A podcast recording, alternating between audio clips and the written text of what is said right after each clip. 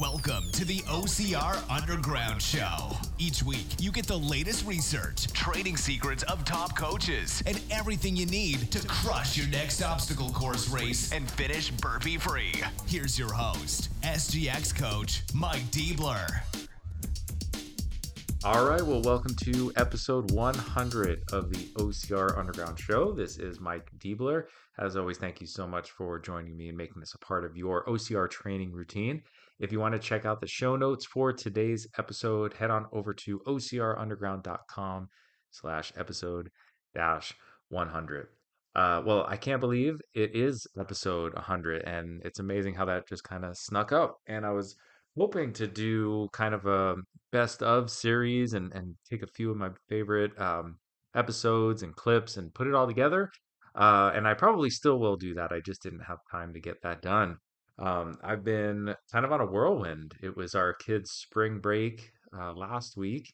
So we took them to uh, Hawaii, went to the Big Island, which had never been there before, and it was uh, awesome. As many people say, it's it's like kind of like being on a different planet with all the lava rock and um, just the the different climates, and it's a really cool cool place. Uh, cool hiking and snorkeling and all that good stuff. So it was um nice to uh, kind of take a break, head out there with the kids and and just uh, have fun for a few days.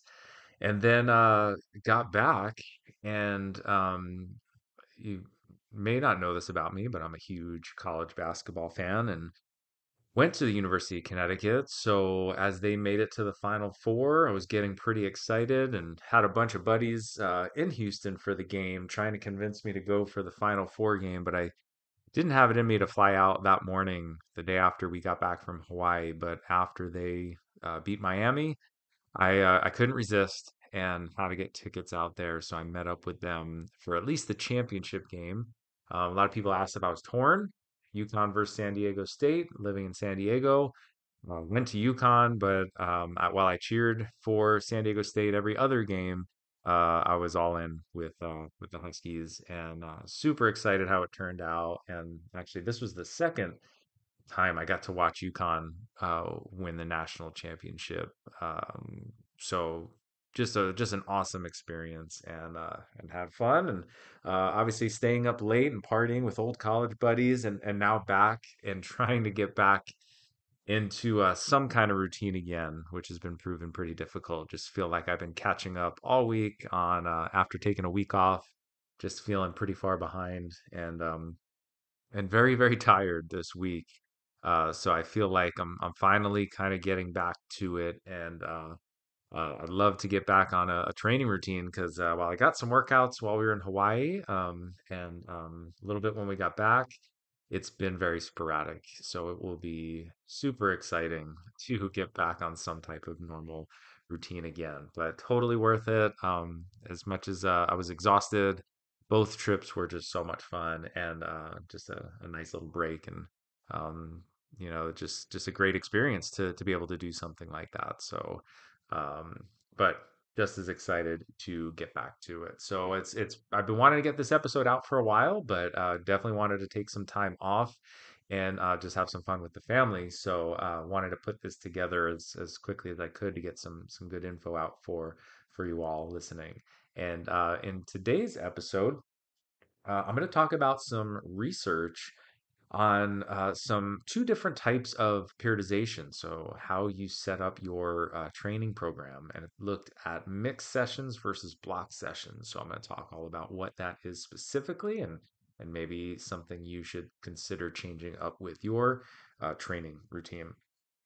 Uh, also, uh, in Inside Mike's Mind segment, I'm going to go over a three-step process for improving mobility. So, if you you see you have some issues with uh, gaining some mobility in certain joints. This this three step process will work really at any joint. So just have to, to plug and play and hopefully see some improvements in your uh, mobility. And then finally, in my research, I have a very special guest on Dr. Robert Wolfe. Uh, Dr. Robert Wolfe is the co founder of the Amino Company, one of the sponsors of the show, and he is a leading researcher in uh, essential amino acids and has a just a, a, vast background of knowledge and experience. And uh, it was great chatting with him and really going in a, a, lot of different directions on how amino acids, what they do, how they help.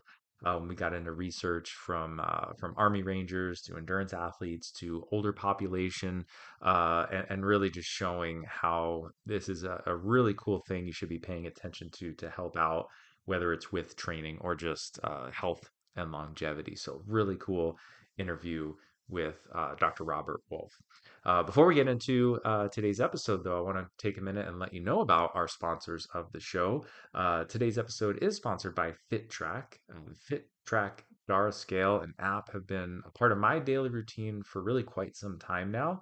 Uh, I'm a big data driven person. I love training, uh, tracking my training and I love tracking my results. And I want to make sure that all the hard work I'm putting in for my training and nutrition are paying off.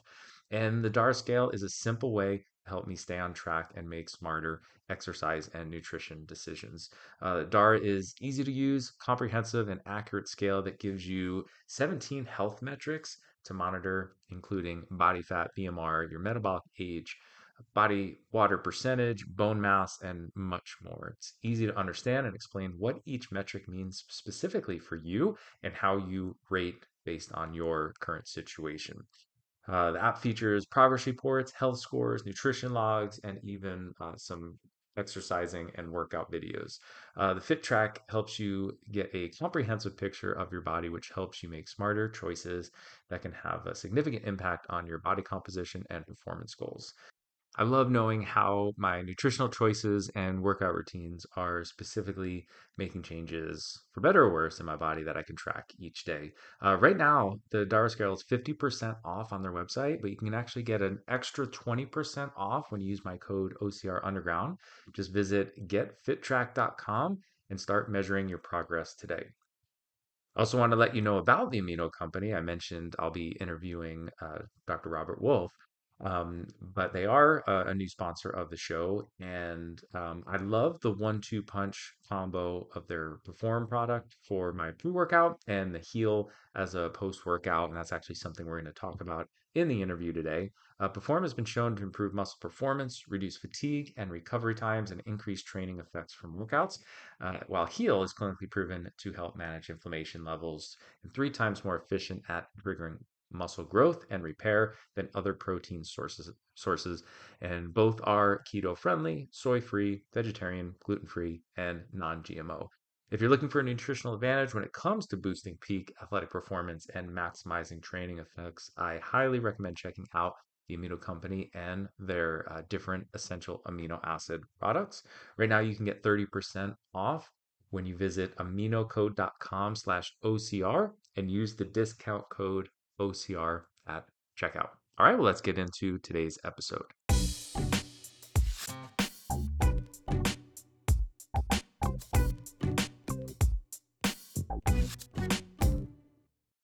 In today's research review, we're going to look at a study that compared two different training protocols for resistance training. So they looked at something that's called block periodization and something that's called uh, mixed session periodization or sometimes you'll hear undulating periodization as well. And essentially, what this is, it's two ways to progress your training program. So, block periodization's um, a little more traditional, kind of a linear periodization. So, you essentially progress from lower intensity to higher intensity, and each training phase focuses on a specific goal.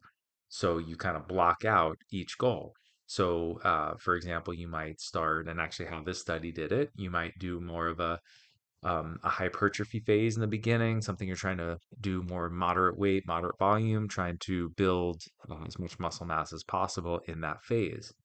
Uh, after time in that phase, you will progress to maybe a strength protocol where now you're going to be doing more higher intensity effort and really look, looking to build as much strength as possible.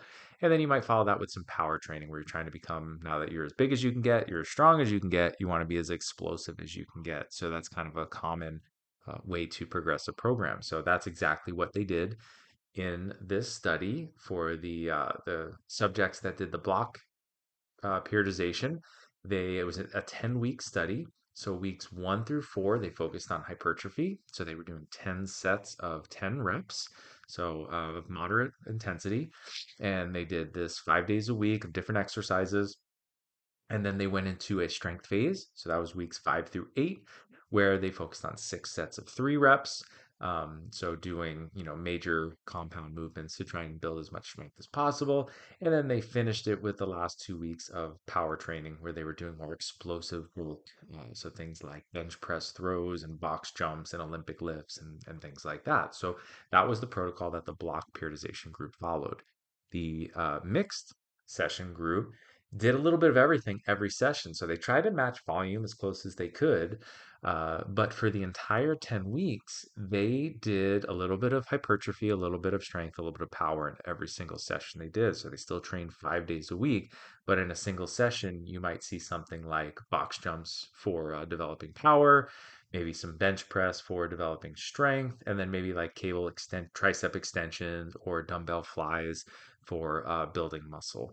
Uh, so that was how they set up theirs. And they wanted to compare just different aspects of, of training and see which uh, which of these worked the best over the uh, 10 weeks. So they had a, a few significant differences between the, the different groups. Um, for example, in the um, the mixed group, so the group that was doing the different types of of training every single session, they saw some of the best improvements in free fat mass, so building muscle. Uh, in particular, they found the pecs and the uh, the, the uh, vastus lateralis, so part of the quads that they measured, uh, saw the biggest improvements in in fat free mass, so improving body composition.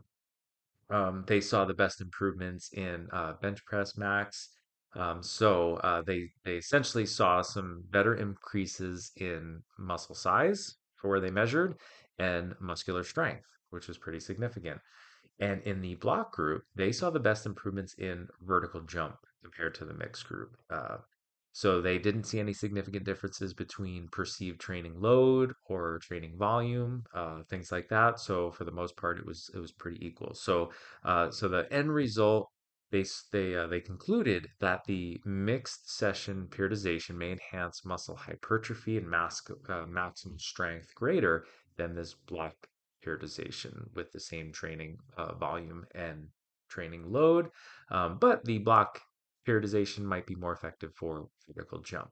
So, uh, interesting study, and and I'll admit I'm a fan of this mixed session. I think usually um, but I want to talk about, you know, maybe when you might want to use one or the other because uh, they're both going to be important to to use throughout your your uh, your training session. So uh, one thing I do want to point out: this was done in trained subjects.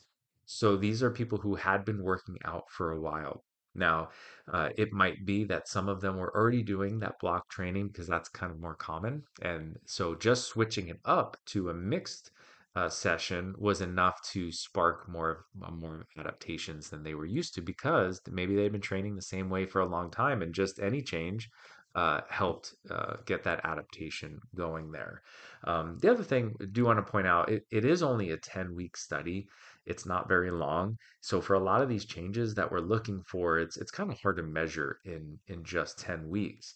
And uh, when you think about it, the block group was only spending a few weeks in each of these different sessions where the mixed group was doing a little bit for hypertrophy that entire time was doing a little bit for strength that entire time. So it was interesting that the other the block group saw the best increases in power um, and that could be because that is a very uh, neuromuscular development uh, that's the brain and the muscles working together and it does require a lot of attention. So maybe because they had the two weeks just to focus on that one thing they saw the best improvements in power um, but things like strength and, and hypertrophy take a little bit of, while, uh, of time to develop.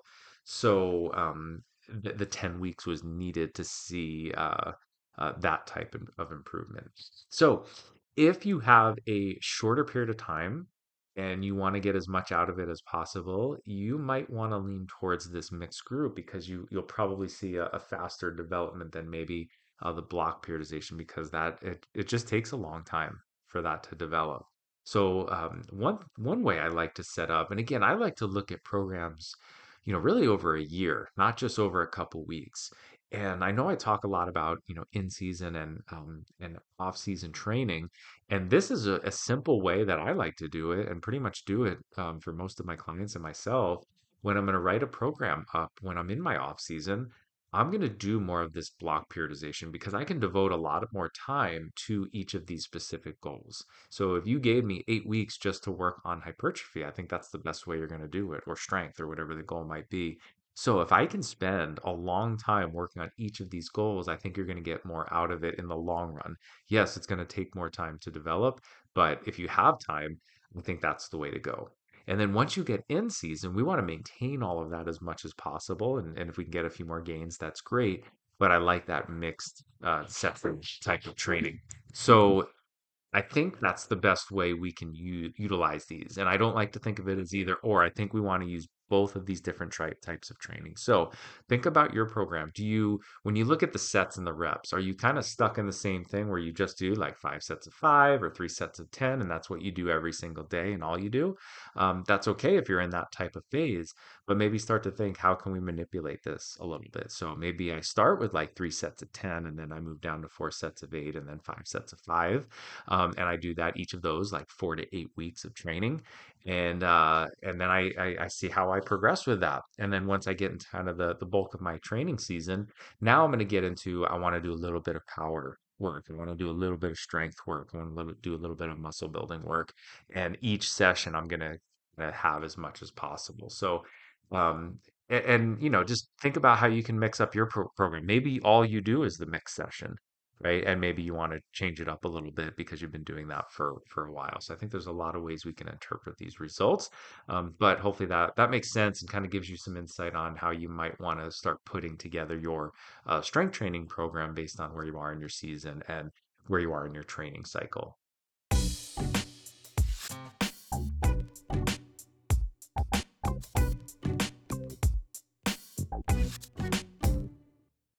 All right, everyone. Today I have a very special guest on the podcast that I know you're all going to get a ton of great information to help you train harder and recover faster.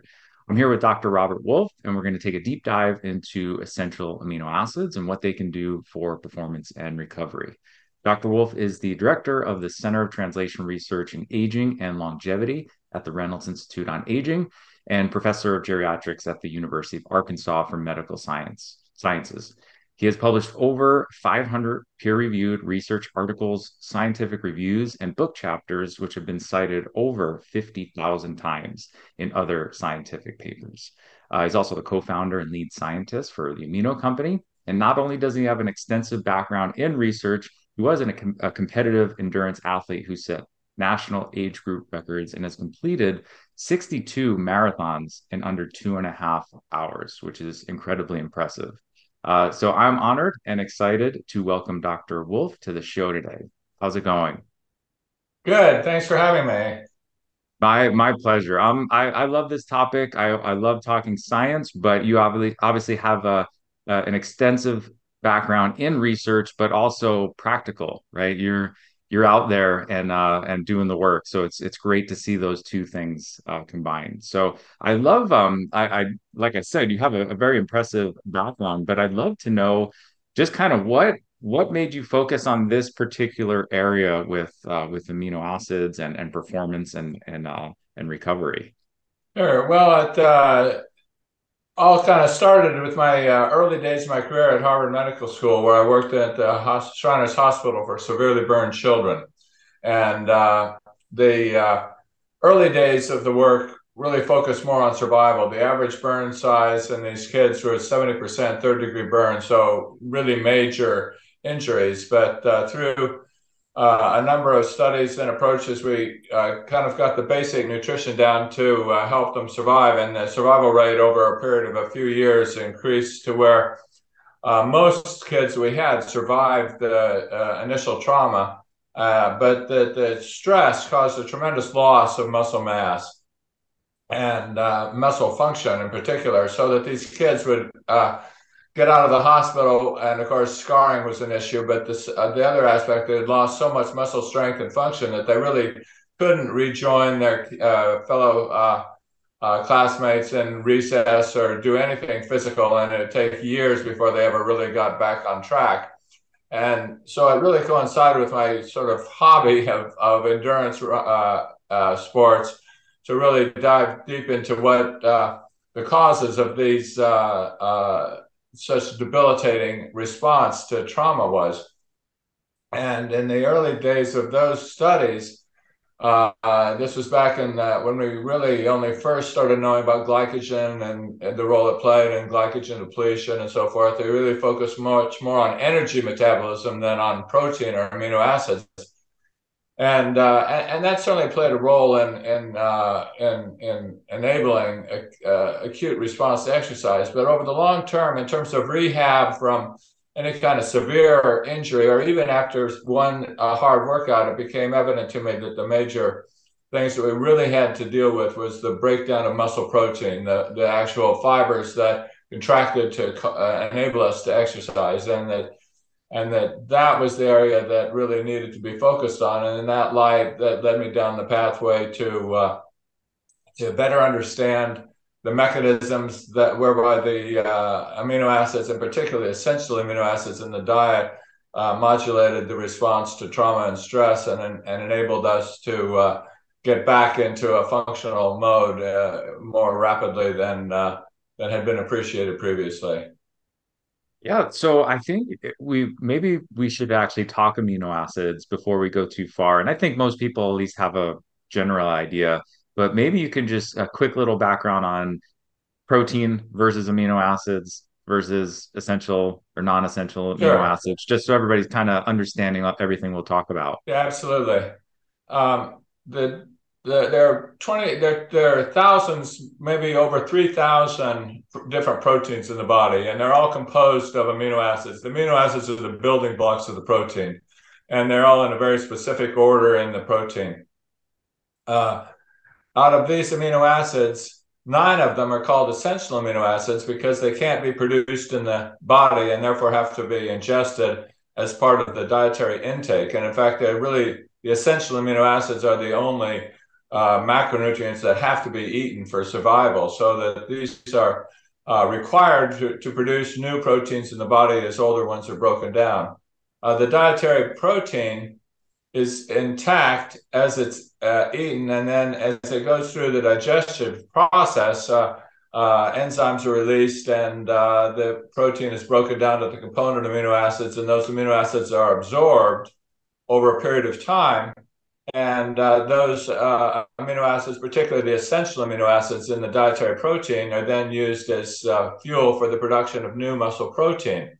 The reason new muscle protein has to be produced is that the muscle as well as all the other proteins in the body, are in a constant state of turnover where the muscle protein is being broken down and then new, better functioning muscle fibers are produced to, to compensate for the loss of the uh, older, uh, less efficient muscle protein. We call this muscle protein turnover. And uh, of course, since the essential amino acids are required to produce the new protein and they can't be produced in the body, they have to come from the diet.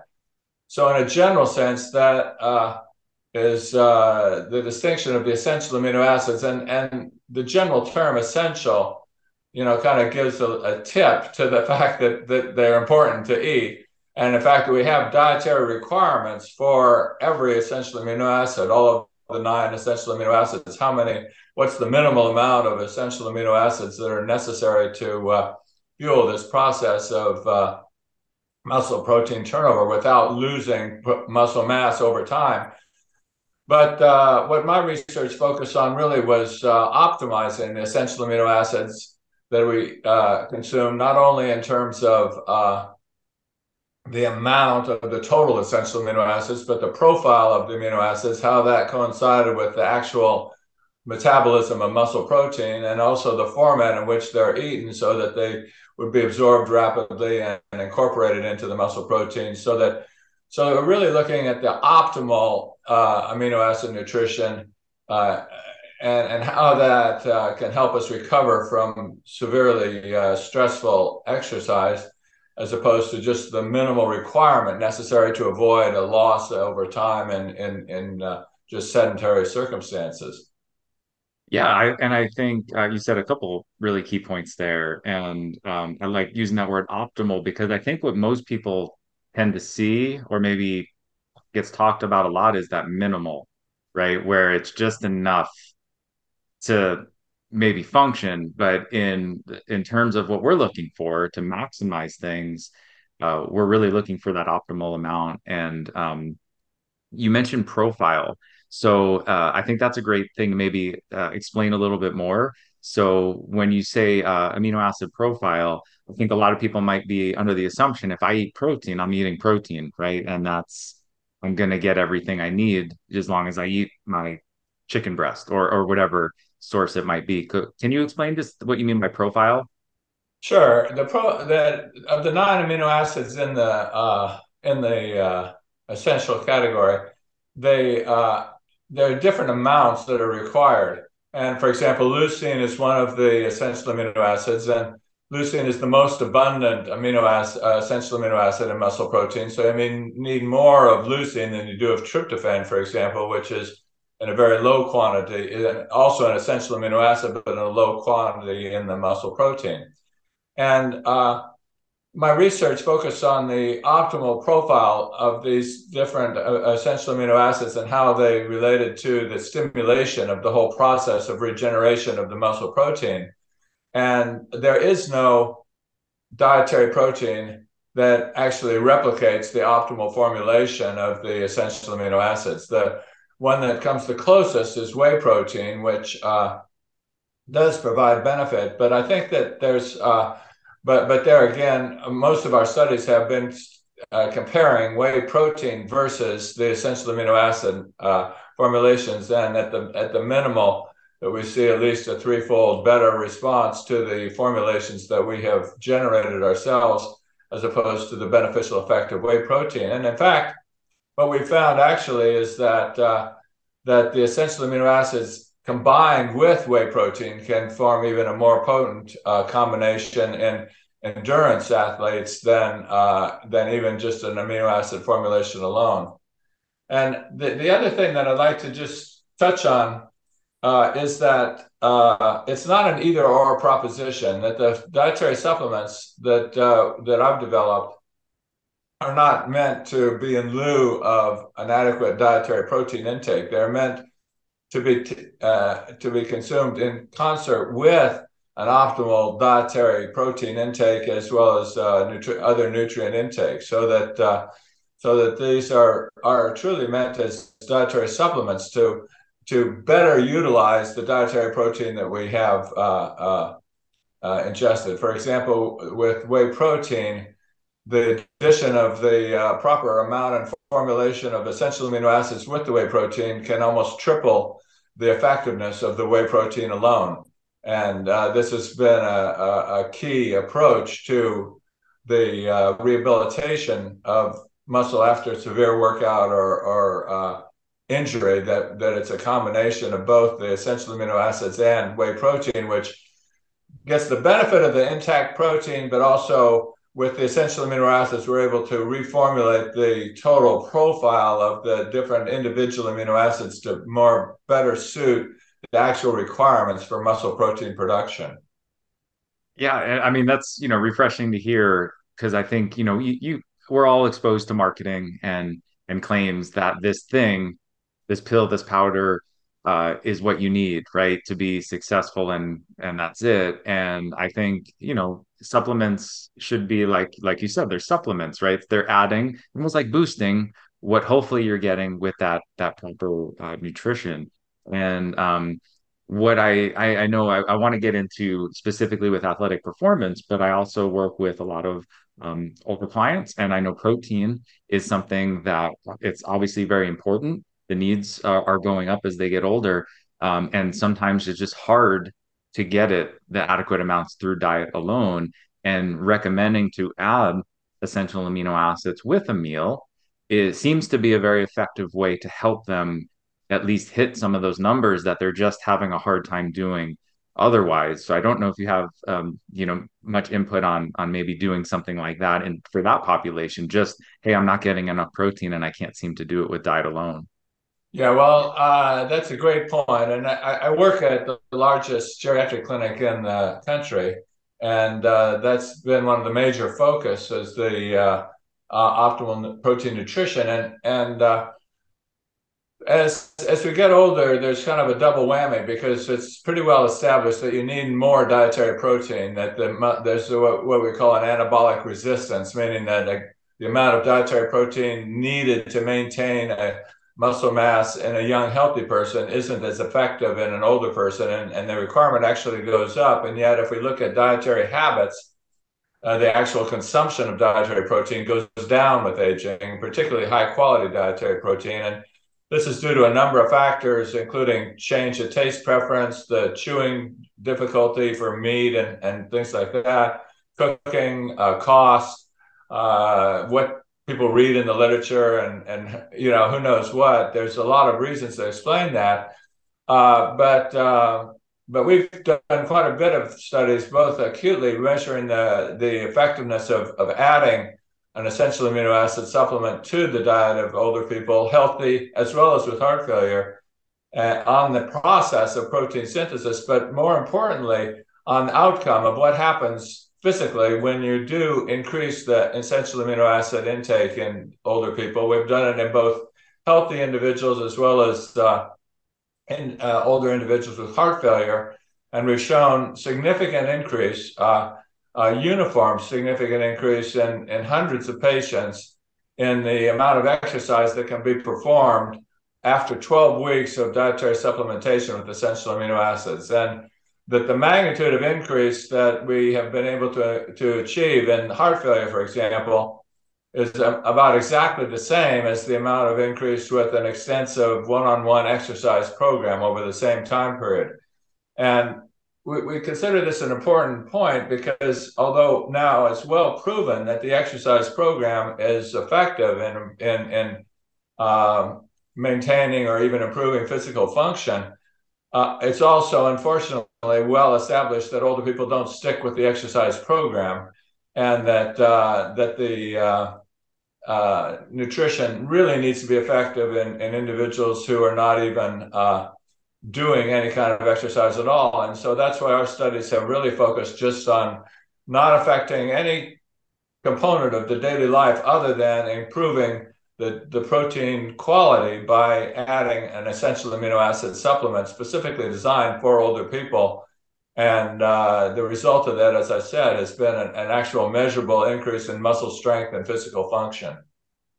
Oh, so just to, to um, recap that, uh, what you were able to accomplish is just by just by adding uh, an amino acid supplement, uh, they were able to see improvements in muscle muscle growth both muscle mass and muscle strength and function, which really is particularly as you get older. You know, older people aren't really that interested in going to the beach to, to show off their muscles. So that what really matters is is how well can they uh, actually function, and and uh, that's really been the key endpoint that we've used, and uh, and this uh, finding has been replicated by others as well.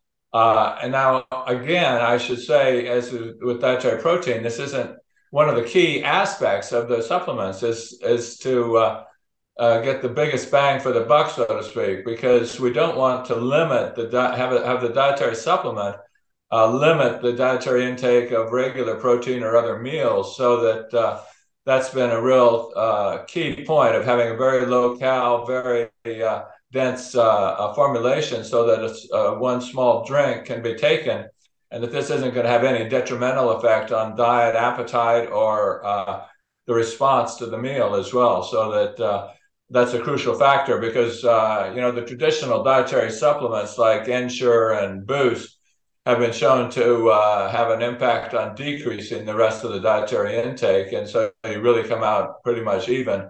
Uh, as if you didn't take the supplement at all, but with our supplements, it it, it adds up on top of the uh, normal dietary intake and doesn't have any negative impact on that. And, and I think that's an important aspect that we and, and with older people, it's really important because not only is the nutrition important, but meal feeding is really uh, an important social aspect for most older people where they really don't uh, if they if they're not eating meals properly, then they're really not socializing with others often, and and that's an important aspect of quality of life as well. Yeah, absolutely. And I, you know, I, I just think that's um we we probably all have those people in our life that maybe yeah, they'll they'll never exercise or maybe I shouldn't say never, but it's just not a part of their lifestyle. But uh maybe recommending or helping them implement a habit like this is a great starting point and hopefully they can add in and get the benefits of both. But at least it's an easy thing that that um hopefully most people can do. Um actually I sent um my dad uh, some of the uh, the heal formulation because he just had um, knee replacement, his second knee replacement, and he had a, trouble the first time through. And I was hoping to to help him a little bit more. And uh, he was a big exerciser, and obviously he's gonna have to take a step back. And uh, I wanted to do everything for him, knowing, hey, you're not going to be doing what you are used to doing anymore, and let's let's do everything possible, at least from a dietary standpoint and the supplement standpoint, to to help in this process and get him through it uh, as as best that, as he can. So so far so good with with that whole process. So um, I just think these are easy things that anybody can can implement just to start.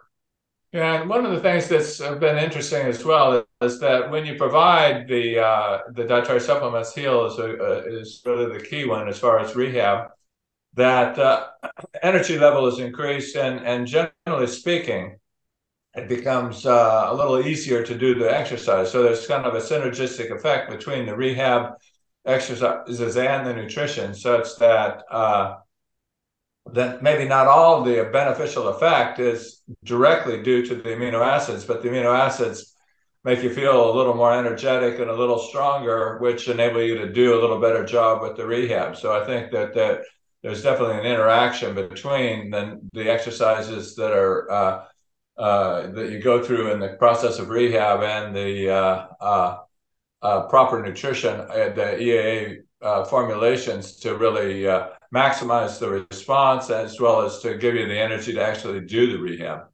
Yeah, absolutely. And and kind of to build off that point too, just maybe a good recommendation in general is, you know, we get hurt and uh, we might have to maybe not like a surgery necessarily, but something that is going to take us away from our normal training for for an extended period of time. Uh, it seems again like it makes sense to add something like this to at least help maintain or uh, do everything possible so when you are ready to get back to your normal training routine, um, you're more likely to, to to to pick it back up quickly again. Right. Well, one of the things that my research showed in the burn kids, and to the extreme, but but it's true with uh, any sort of injury, is that uh, physical stress really uh, it's not just the layoff that that uh, is a problem as far as your muscle mass and strength, but there's a what's called the catabolic response to stress, where when you ha- have a stressful injury, the muscle breakdown actually uh, accelerates to provide the amino acids that the wound healing needs to uh, regenerate new tissue. And this makes the uh, response of the muscle even harder to uh, overcome than just rest alone. And we've done studies with just forced bed rest for prolonged periods of time versus the response with uh, actual physical exertion and stress. And the two are not, they're, they're, the, the inactivity is part of it, but there's also this response to stress, which is part of it as well. And so it really becomes crucial in the uh, recovery period to overcome that stress response by giving the appropriate nutrition that's been tailored specifically to uh, to deal with the metabolic alteration that occurs as a result of the response to stress in general. Yeah, interesting. Yeah, so I mean that makes sense though. Essentially, we have so much energy um, and if there is some type of stress occurring on the body, like an injury, the body's got to spend its resources there, and that's going to take up most of that that uh, su- limited supply. Exactly. That's always going to take the priority, and and and, it should because you want to recover. And you know, and as you said, it's if you're an endurance athlete all your life, uh, uh, recovery from injury is uh, definitely part of it. I mean, I, having speak spoke I can speak for myself of having uh, in fact I'm just recovering now from a hip replacement and it's the second one and uh, I've had uh, probably six or seven different surgeries. And a lot of them, I think, are related not because I do have always done the endurance sports, but uh, that I want to continue doing them, and that uh, other people my age maybe wouldn't have had the same surgeries because they're not as determined to uh, keep doing. You know, I just kind of laughed to myself when you said that. You know, you're telling your dad, well, you won't be able to do as much because I've never really accepted that, and uh, after. after my first hip replacement, which was 15 years ago, I, I was able to come back and uh, and and regain uh, really complete function. And so I'm optimistic now. Even at, I'm 76, but I still think I can get back to where I'm uh, able to at least. Uh, uh, I mean, I have limited uh, expectations, but but I'm not willing to just say, well, that's it. I'm through with doing any mm-hmm. kind of endurance sports. So uh, that's where the recovery really is uh, crucial. That that we accept the fact that uh, that we really need to optimize the uh, nutritional support, even if you're doing all the exercises. Yeah, and, and I should clarify. I'm I'm just uh, my dad's probably not going to listen to me, but I'm at least saying saying the piece, and then he's going to do what he does, and uh, hopefully nothing too too crazy, but absolutely. Um, I, I so I, would love to talk on the performance side of this too. I know you were mentioning some research you've done with the uh, the Army Rangers, and I'd love to hear a little bit about what what specifically you were doing there and, and found out. Yeah, one of the, uh, uh, the the the ranger training involves a lot of very stressful things, but but one of the most uh, uh difficult is uh, a five day trial where they really kept up uh, almost 24 hours a day for five days doing all sorts of different uh, physical tasks. And in this training period, we found in the in the early studies that there was a tremendous loss of muscle mass. That the that the trainees are unable to consume anywhere near enough calories to balance what their expenditure is, and they're doing you know really strenuous physical exercise and the combination of the two really results in a very big loss of muscle mass. A part of maintaining your muscle mass is not just the essential amino acids, but also adequate energy intake to match your energy expenditure. And they're coming up short in both regards. And uh, we compared a placebo with an, a caloric equivalent to the heal uh, profile and showed a, a, a very marked increase in protein synthesis relative to breakdown, in the subjects gotten with the heals such that after the five days of uh, simulated uh, ranger training, that they actually have lost far less muscle, barely lost any muscle as compared to the significant loss of muscle mass in those that got the placebo. So that uh, it um, it, it's I think very relevant to any sort of endurance sport that at the peak of training, it's quite often that you're not actually eating enough calories to match the uh, the uh, caloric requirement, and that puts your muscle in a tougher spot than normal. Uh, for example, we did a study in uh, Olympic swimmers. Uh, it was an interesting study because this was about a month before the Olympics in uh, Barcelona, and it was uh, with the women's uh, endurance swimming team, which uh, uh, I think it's kind of a unique uh, group because one of the few studies where every subject won a gold medal in the Olympics a month later. So it was an elite group, and they were using almost 6,000 calories a day and eating about two to 3,000 calories a day. And the result is that their training profile was would be that they would train for four days and take the fifth day off, but basically just eat all day. And uh, and of course they're missing that day of training. And what we did uh, as a simple intervention was cut down the training a little. At, recommended cutting down the training a little bit, but also that they had a uh, uh a bottle of Gator uh, GatorLode, which is a very high cal- caloric uh, uh, substitute that they uh, that they drink at the end of every lap, and just by increasing caloric intake, we're able to decrease the uh, fatigue and the uh, ability to maintain. what we also found is that, that when we did that, that the loss of muscle mass the, the, the degradation of muscle protein was also reduced by maintaining an adequate uh, uh, an adequate energy intake. And, and those studies were done before we actually had developed the uh, amino acid supplements. So presumably the amino acid supplements coupled with the with the calories would would be uh, would have been uh, more successful than what we did just with the energy. And, and that is, in fact, the way the training is done now, where they are given essential amino acids and the carbohydrate. Uh, but uh, uh, we don't actually have controlled data on that. But from what we know from other circumstances, that really is the key to maintaining the muscle mass in a functional way, where it's being broken down because of the the extreme exertion and the energy deficit. That then this can be overcome by uh, by eating an adequate amount of energy. But if that's not feasible, like with the ranger training, a very concentrated uh, uh, dose of essential amino acids can really go a long way to uh, to maintain muscle function.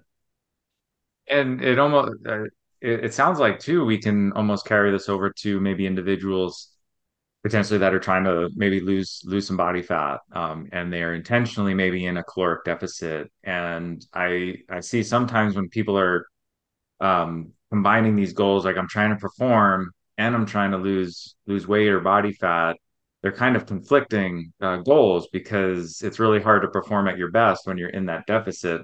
I'm not saying, hey, this will be an excuse so you don't have to eat enough calories, but maybe if it's a, period where you are trying to cut down um, and and lose weight, this uh, we know it's it not it's we're trying to lose body fat, and a lot of people I think they just see the scale go down and think everything's good. Um, but if we're just in that deficit, maybe not meeting adequate levels of protein and amino acids, we're seeing much more than body fat drop. So this might yeah, be that's a way a great to, point.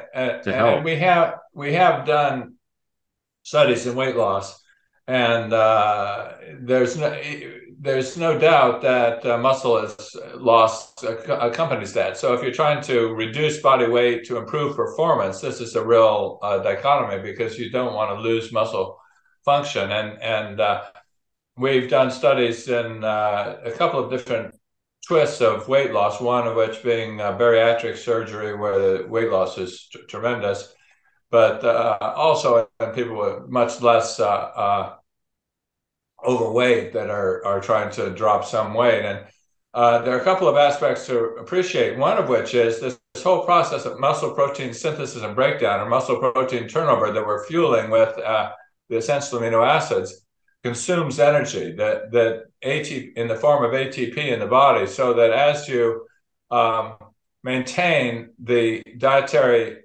essential amino acid intake through low cal uh, supplementation of free essential amino acids, you stimulate muscle protein turnover, which increases metabolic rate. So that they actually, we, we see with uh, weight loss in subjects given the essential amino acids as opposed to a placebo that we get a uh, not only a greater loss of fat mass and greater retention of muscle mass, but that the energy expenditure associated with the metabolic response to the essential amino acids actually helps increase the weight rate of, of uh, loss of body fat because it's the fat oxidation that really fuels the uh, muscle protein turnover.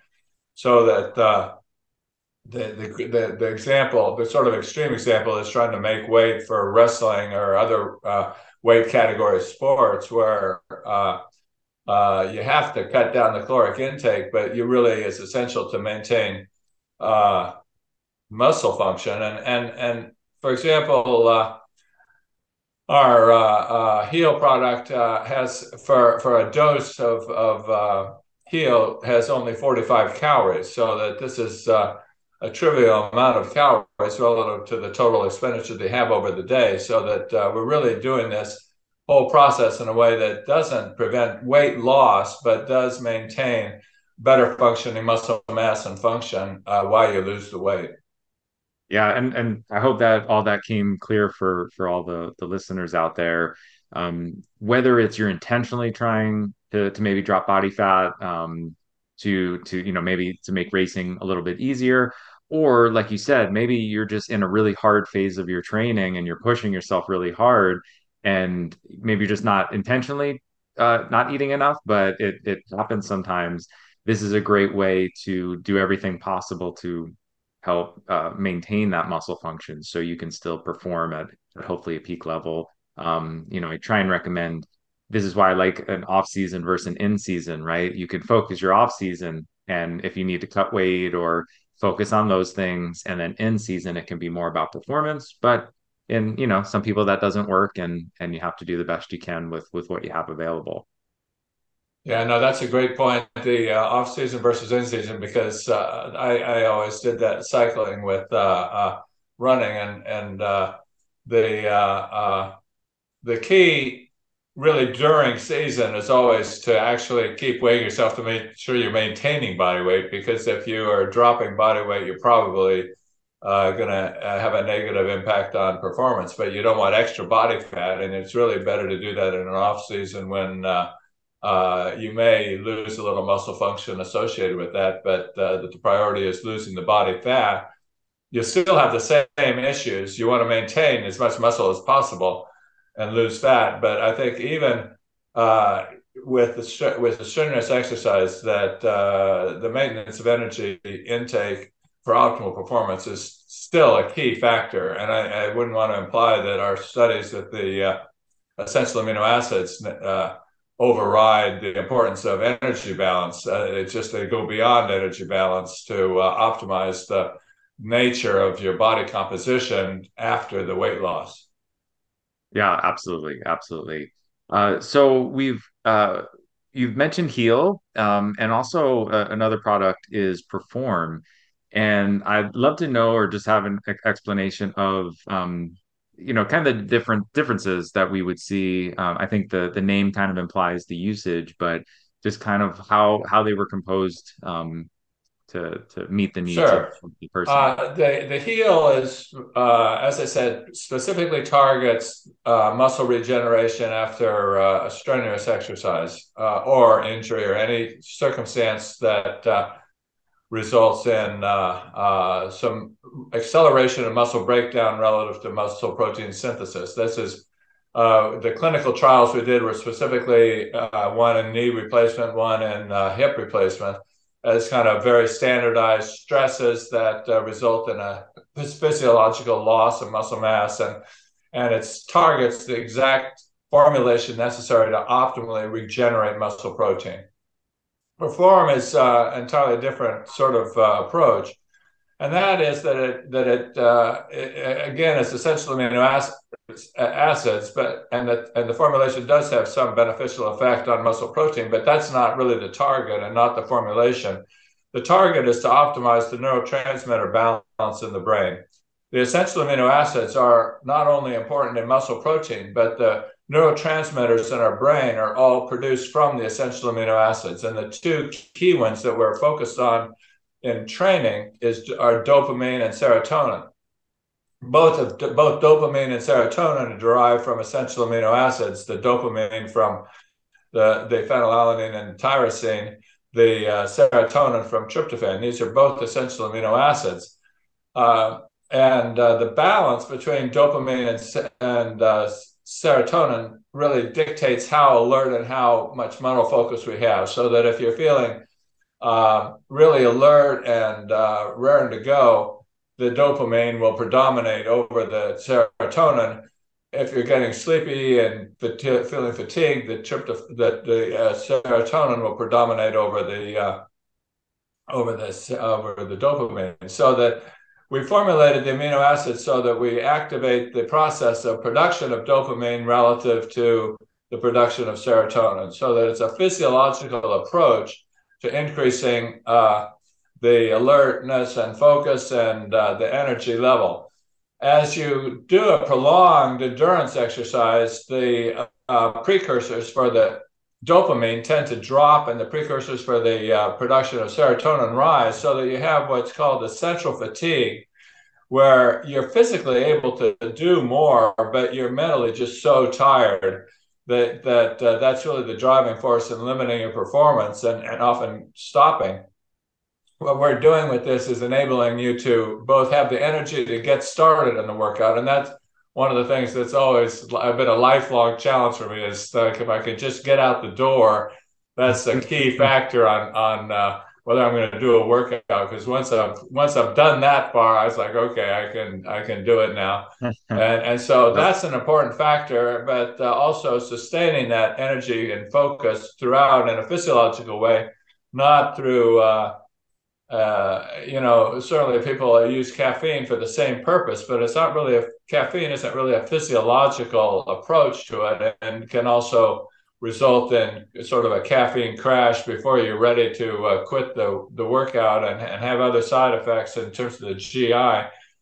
Whereas uh, with the perform, we do also reduce to some extent the loss of muscle protein that occurs during during exercise. As I said, it's not targeting muscle protein, but it's still the um, so the profile isn't optimal for muscle protein, but it's still the essential amino acids that go into muscle protein. So we're able to accomplish that, but the primary focus of the perform is uh, alertness and uh, uh, mental energy and focus. Well, that's that's really interesting. I, I think that's a great um, uh, uh, thing to bring up because I have a feeling when most people hear amino acids, they just assume something mus- muscular and and that's it um, but that's interesting to hear that the the formulation was uh, more on the brain's effect because uh, I think that's that's a great point. Um, that when that brain says enough, uh, the muscles might be able to go, but that's usually it right there. So if, yeah. if you can attack the limiting factor, that's a huge um, benefit. Yeah, I think that you know it's been kind of an interesting uh, uh, history of the study of these amino acids because when I first started with the notion of uh, essential amino acid dietary supplements, it was the challenge was always to explain why is this different than uh, branched chain amino acid or or leucine alone or or uh, you know what's the difference? And it was always a case of having to explain that that the muscle protein is made up of uh, contains nine essential amino acids, and if you only eat three of them, which is the case with branched chain amino acids, that you're going to run short of the others, and that you need essential amino acids. And I think over time, people now are much more uh, aware of the whole concept of needing all the essential amino acids, but I think it's much less appreciated that the actual formulation or the profile has a significant different impact on different physiological systems. And I have 14 patents on different applications of specific formulations of essential amino acids that are wide ranging, including reducing liver fat and uh, improving immune function, and uh, the you know so so that they're the, the importance of these essential amino acids is not just in general, but the specific way in which we can formulate the uh, uh, composition of the dietary supplements really has a direct impact on specific uh, metabolic processes that we're targeting. And it may have other beneficial effects that are generally related to uh, amino acid nutrition, but, but that the target is a specific uh, metabolic alteration. And of course, as athletes, we're mostly interested in muscle, but, but there are other factors that are important in performance. And uh, as you said, the brain, once the brain goes, uh, it, it doesn't really matter how much uh, hmm. uh, uh, energy you have in the tank. In reality, uh, you're gonna you're gonna run low.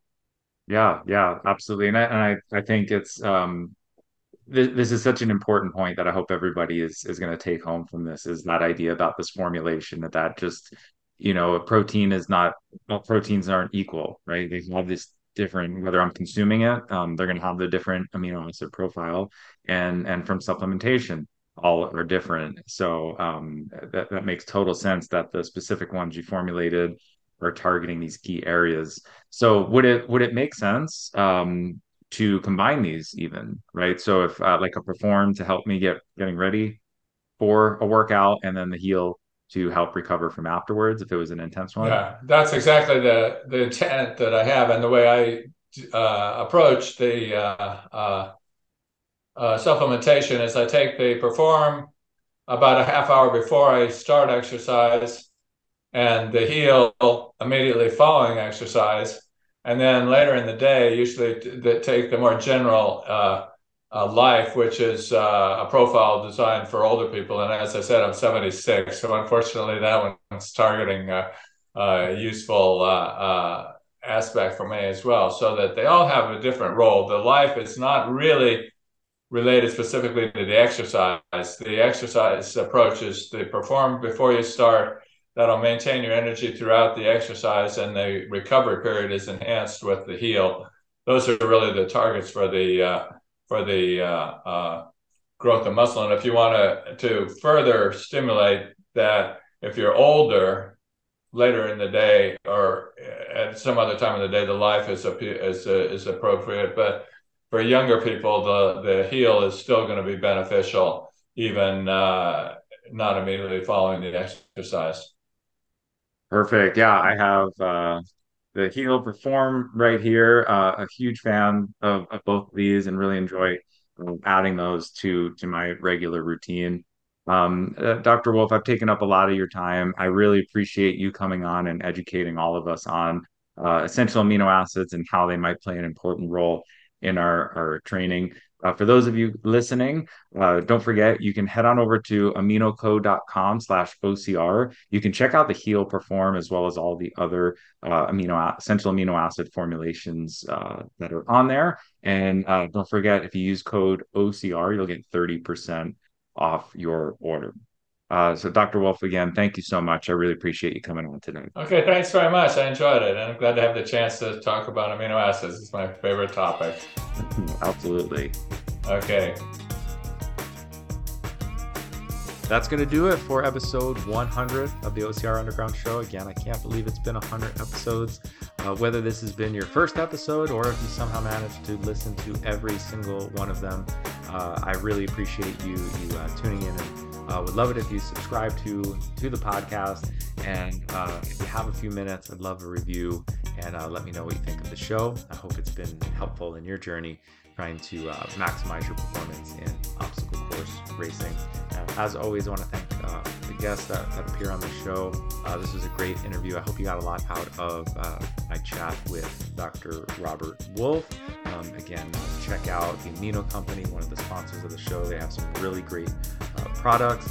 Also, don't forget the Adara scale from FitTrack. Uh, with both of those, uh, they pass on some pretty cool savings to the listeners of this show. Again, check out the show notes uh, at ocrunderground.com slash episode dash uh, 100 uh, to get all the coupon codes and links so you can check out some of those great products. All right, well, that's going to do it. Until episode 101, you guys keep training smart.